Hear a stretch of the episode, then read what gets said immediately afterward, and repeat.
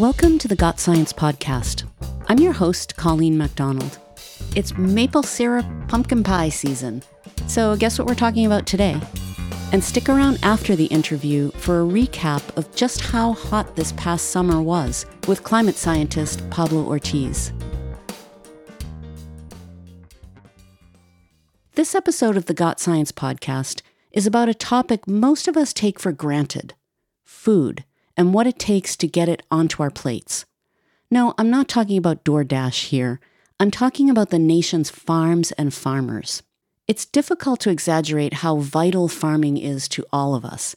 And no matter how often you're actively thinking about it, you have a vested interest in ensuring that a diversity of new farmers is entering the profession, and that all farmers have access to the resources they need to provide a steady food supply for the future. It's a future in which climate change looms large, and with it, increasing threats to farming, including worsening pests, floods, and droughts. While the era of the Dust Bowl and the Great Depression may seem distant to most of us today, agriculture is facing a similar challenge and need for solutions. What's more, racial inequity in farming is actually worse than it was a century ago. The low number of Black families owning and operating farms is a national disgrace. But I'm happy to report some good news. Earlier this year, Congress made some substantial commitments to help farmers who are struggling and to equip farmers for our climate future through the Inflation Reduction Act. Joining me today to walk us through these commitments is my colleague Karen Perry Stillerman, Deputy Director of the Union of Concerned Scientists' Food and Environment Program. Karen also explains another piece of vital legislation on this topic, the Farm Bill, and just how important it is for everyone to make their voice heard at the table this coming year. Karen, welcome back to the podcast. Well, thanks, Colleen. It's great to be here. Yeah, it's really great to have you back. The Inflation Reduction Act, which recently passed, has some exciting but little-known provisions in it that will take a big step toward making farms more resilient to climate change and also to help compensate farmers of color for past discrimination. I mean, Congress and the USDA, they've got to do much more to transform our agricultural system to one that's sustainable, healthy, and just. There's so many opportunities before us. So let's talk about what the Inflation Reduction Act will do for farms and farmers. What are you most excited about? Well, there are a couple of things, and the Inflation Reduction Act does not tell you much about what's in it. But as you know, there's a ton of funding to help us combat climate change, and that includes combating climate change on the nation's farm. So there are a couple of things we're really excited about. The first one is $20 billion that Congress is investing for resilient farms and farmland. We've talked about this as the largest investment in conservation on farms since the Dust Bowl of the 1930s. And it's coming just in time because people have seen on the news, farmers are experiencing every day the climate impacts on our farms and in our communities are becoming really dire. So just as an example, California's farm sector alone has lost more than 14,000 jobs and $1.7 billion to the big drought out there in just 2021. And as that climate change-fueled mega drought shows signs of intensifying, those costs are just going to go up. How much does agriculture contribute to climate change? Agriculture contributed in 2020 11% of all U.S. heat trapping emissions. And every year, at least twice as much farm soil is lost to erosion as was lost during the peak of the Dust Bowl. So this is a real wasted opportunity for farmers to store more carbon in their land and combat climate change that way. Poor soil also increases flood and drought risks. So conservation on farms is something that's really needed to fight climate change. So Karen, when you say that agriculture contributed to heat trapping emissions, I think a lot of people don't think of agriculture as being that connected to climate. Yeah, it is, right? So obviously farmers use tractors and all sorts of equipment that burns fossil fuels just like our cars and trucks do. But beyond that, there are major greenhouse gases. Nitrous oxide is one that comes from overuse of fertilizer on farm fields and is a very potent heat-trapping gas. And then livestock farms emit a lot of methane, another really potent climate change emissions. So there's a lot we can do on farms to decrease the contribution to climate change. But as I mentioned, farms and farmers are also really vulnerable to the impacts of climate change. And so there are things that we can do on farms that actually increase the resilience of farmland to things like drought and flood. And that all is about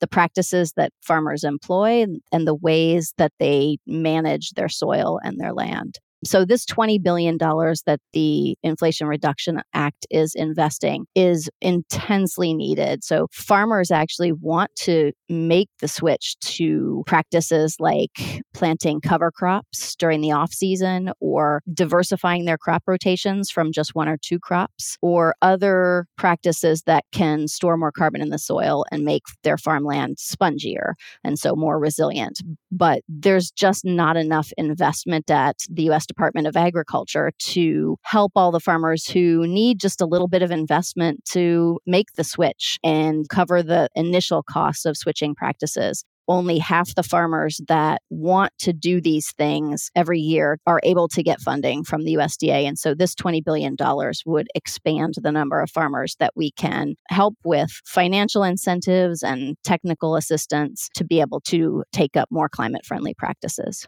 It's interesting, as you were talking, I'm thinking, and this is probably making this very simplistic, but I'm thinking I can plant a cover crop when I'm done with my vegetable garden. And when you think of larger scale farms, just to plant cover crops, that's got to be incredibly expensive, right? Well, right. They have to pay for the seed. They have to figure out how to cut down or kill that crop before they can plant their next crop. Sometimes they need different equipment that can cost a lot to invest in up front. So there are costs that farmers really are looking for some help with to be able to do these more climate-friendly things. So what else is in this bill?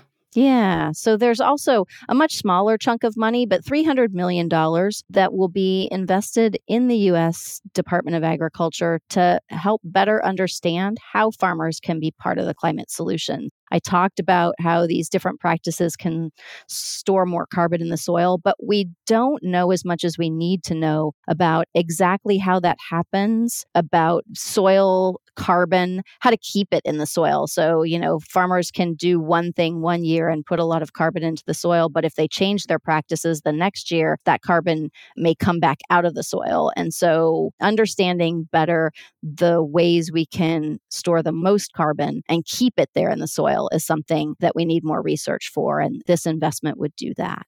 The last thing that we're super excited about is $5 billion that would be invested to help economically distressed farmers and also those who've been discriminated against in the past. This is a provision that was added to the Inflation Reduction Act at the very last minute, and it's really important, but there's a pretty painful and troubling backstory to that. Black farmers 100 years ago made up about 14% of all U.S. farmers, but in more recent times, they've been denied equal access to land, financing, and other resources by the kind of entrenched systemic racism in our society. And so Black farmers make up less than 2% of all farmers in the U.S. now.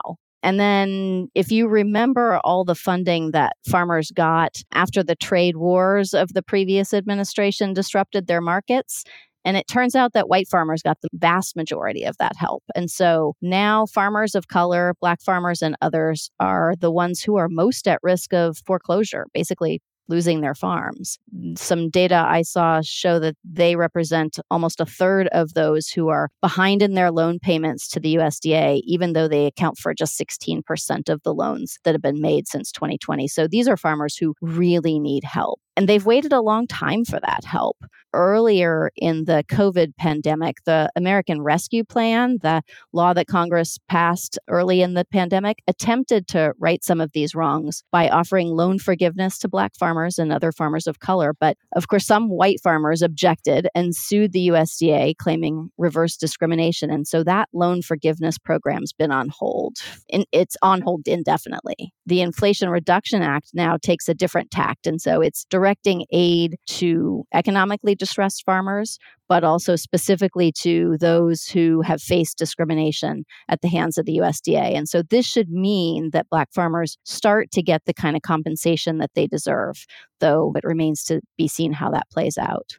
That's a perfect segue to my next question, which is, how do we make this happen? And maybe we need a quick food policy history lesson here, but what's the mechanism that pulls together all of these potential provisions and plans and actually turns them into reality? Right. Well, so there's a law that Congress negotiates and passes about every 5 years, colloquially known as the Farm Bill. And you'd think that the Farm Bill would be something that only farmers would be interested in, but it actually shapes our entire food and farming system. And so the Farm Bill really touches you and me and everyone else in this country every day. It makes something close to $1 trillion in investment in food systems and in agriculture. So it's really important to everything in the food system. And if we want to see real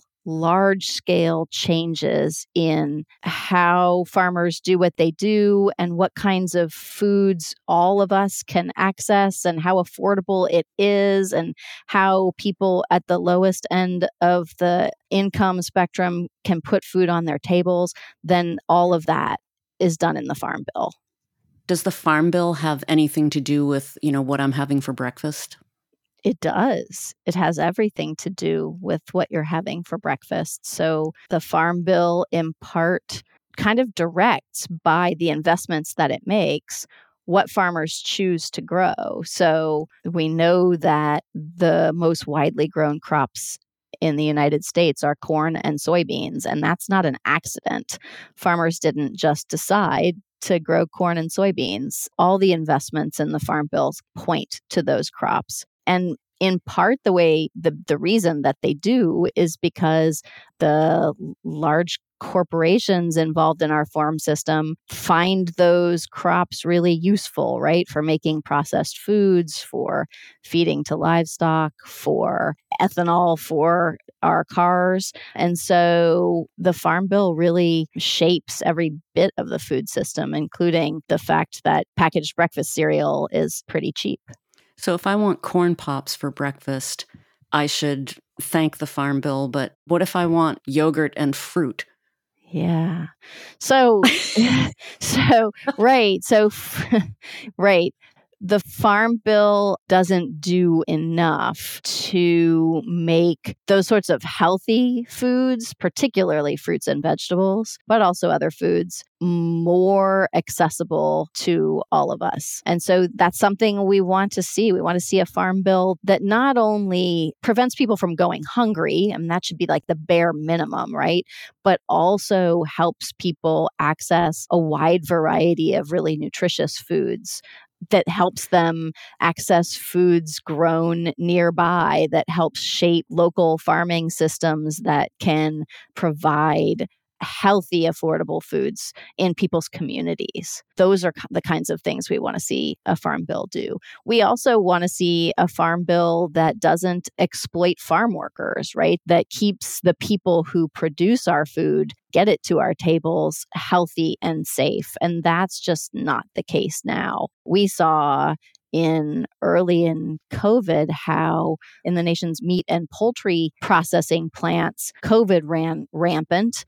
A lot of those workers got sick and died because they're working in really crowded and unsafe conditions already. And we think federal farm policy ought to be more involved in making sure that doesn't happen. So there are many, many things the Farm Bill could do and we think should do, but isn't doing a good job of now.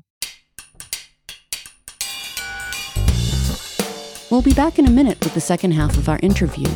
Got Science is brought to you by the Union of Concerned Scientists. More at gotsciencepodcast.org. You can find us on Apple Podcasts, Stitcher, SoundCloud, PRX, and all the usual podcast outlets.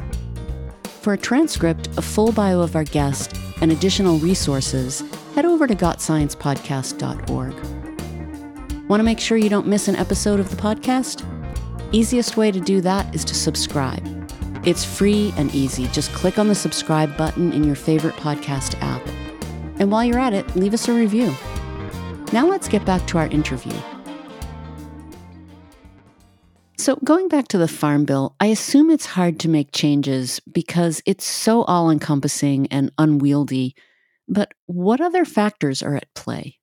I think partly because it is so large and complicated, and because there are some really deep-pocketed interests who have the loudest voices in what gets passed every 5 years. And by that, I'm talking about some of the largest food companies, some that people know, like Tyson Foods, but others that may be less well-known. Companies like Cargill, who are in the business of trading corn and soybeans and in the meat business as well. These companies, over decades of deregulation, including in the Farm Bill, have unfairly consolidated their power over farmers and workers and all of us. So, for example, two of those I mentioned, Cargill and Tyson, and two others, now control 85% of the beef market. And so when you have companies that are that powerful, they really make the rules.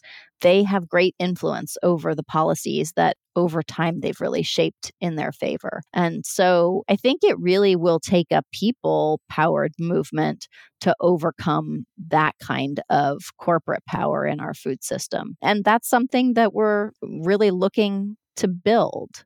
So how did we end up with the Farm Bill system in the first place?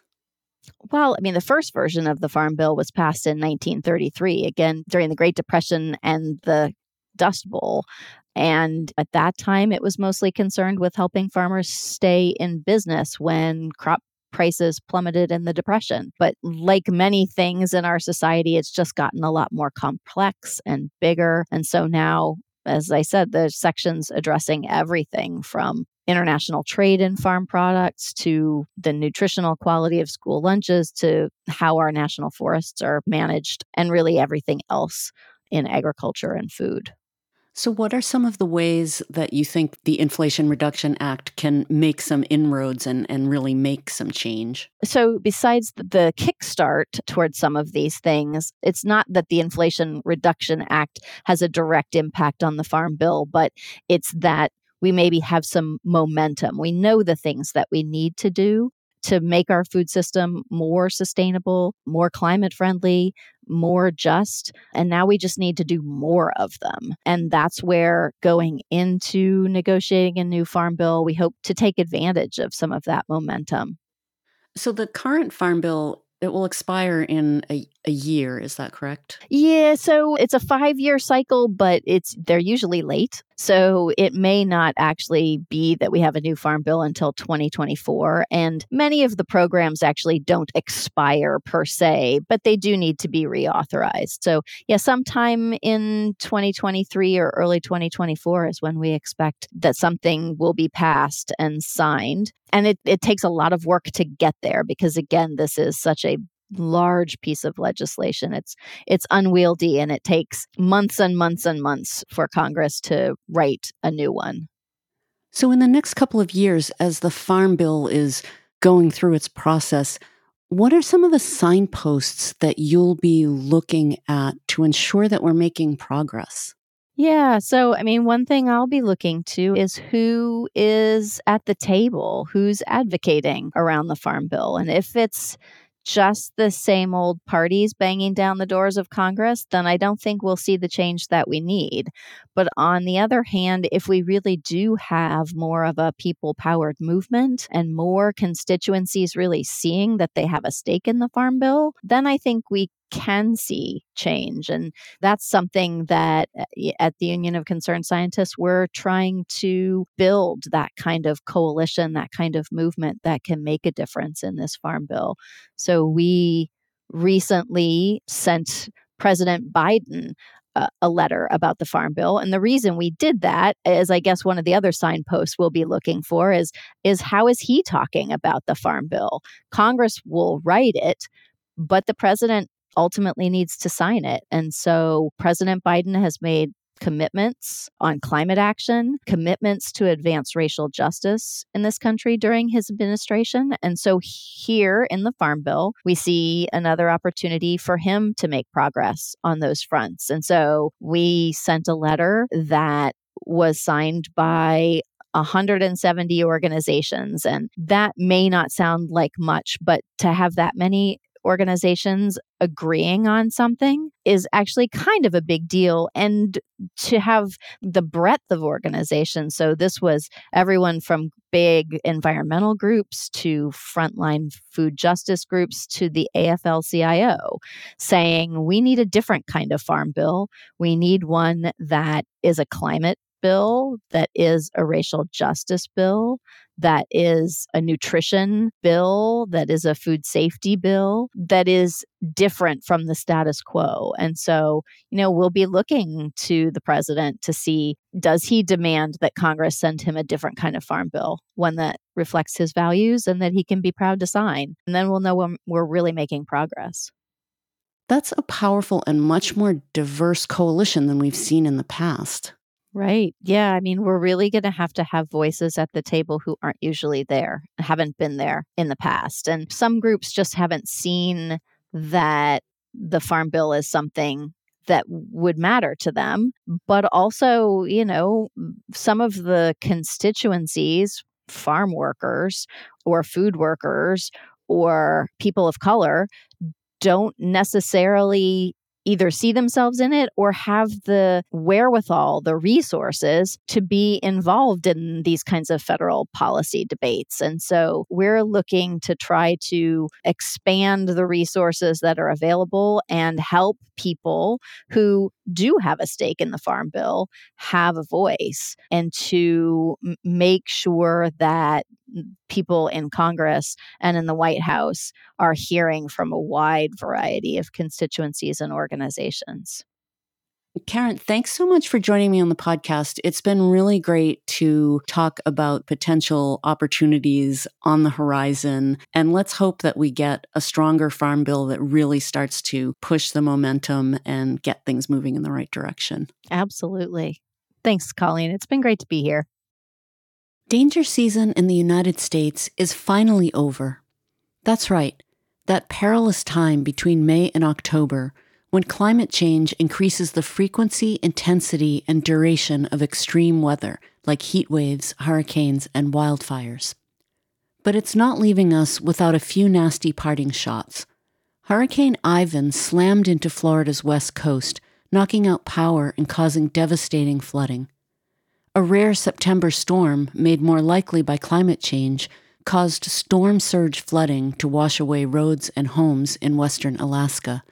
And in California, my colleague Pablo Ortiz, who lives in the state's Central Valley, sweltered through the worst heat wave in the region's history, with temperatures over 115 degrees Fahrenheit.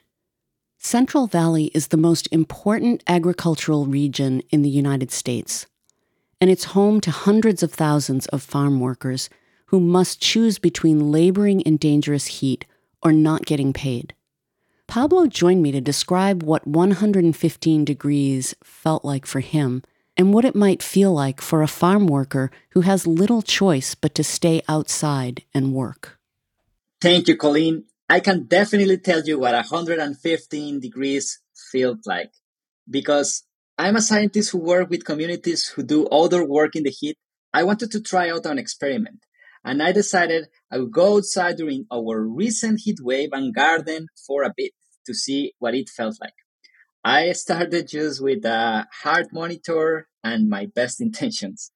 And when I opened the door, I felt the searing heat. It was almost like opening a hot oven and sticking my face right inside of it.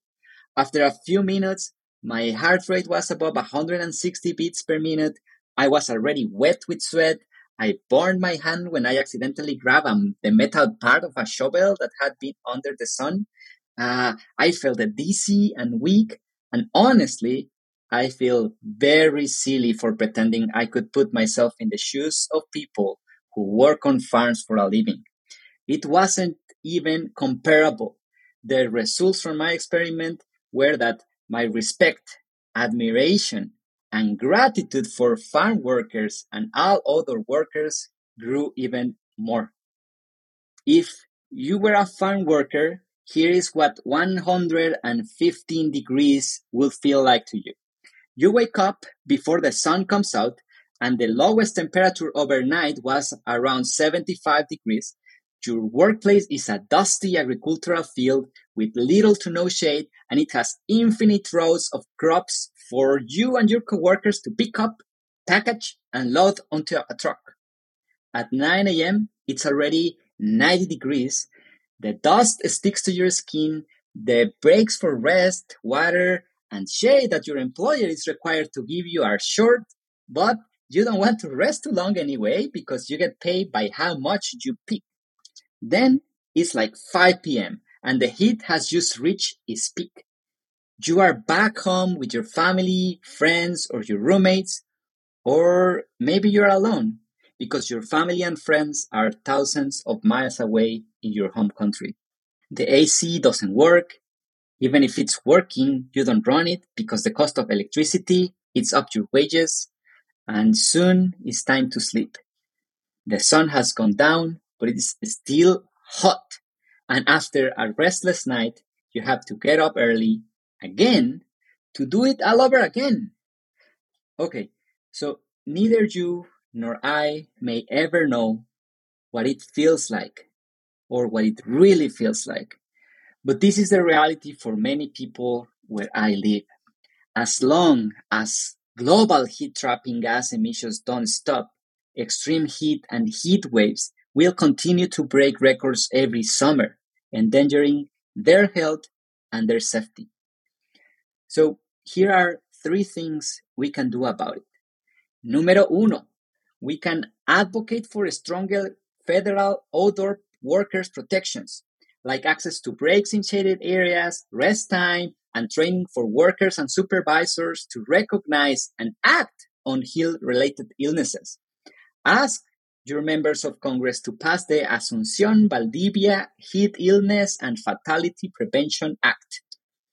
Número dos, we can advocate for the National Climate Adaptation and Resilience Strategy Act to pass in Congress, so we can have a national plan to manage compounding hazards.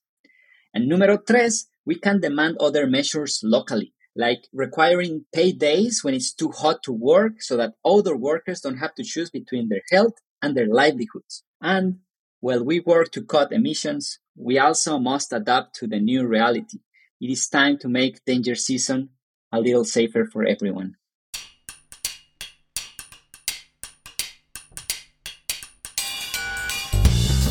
Well, that's it for this episode of the Got Science podcast. Got Science is made possible by the 125,000 members of UCS, and especially our Partners for the Earth, the 13,000 supporters who make monthly contributions to defend science and help us solve the planet's most pressing problems. Learn more at ucsusa.org/partners. Special thanks to Karen Perry Stillerman.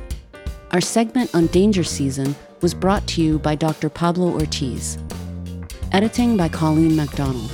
Additional editing and music by Brian Middleton. Research and writing by Pamela Wirth and Kana Tagawa. Our executive producer is Rich Hayes, and I'm your host, Colleen MacDonald. Thanks, stay safe, and see you next time.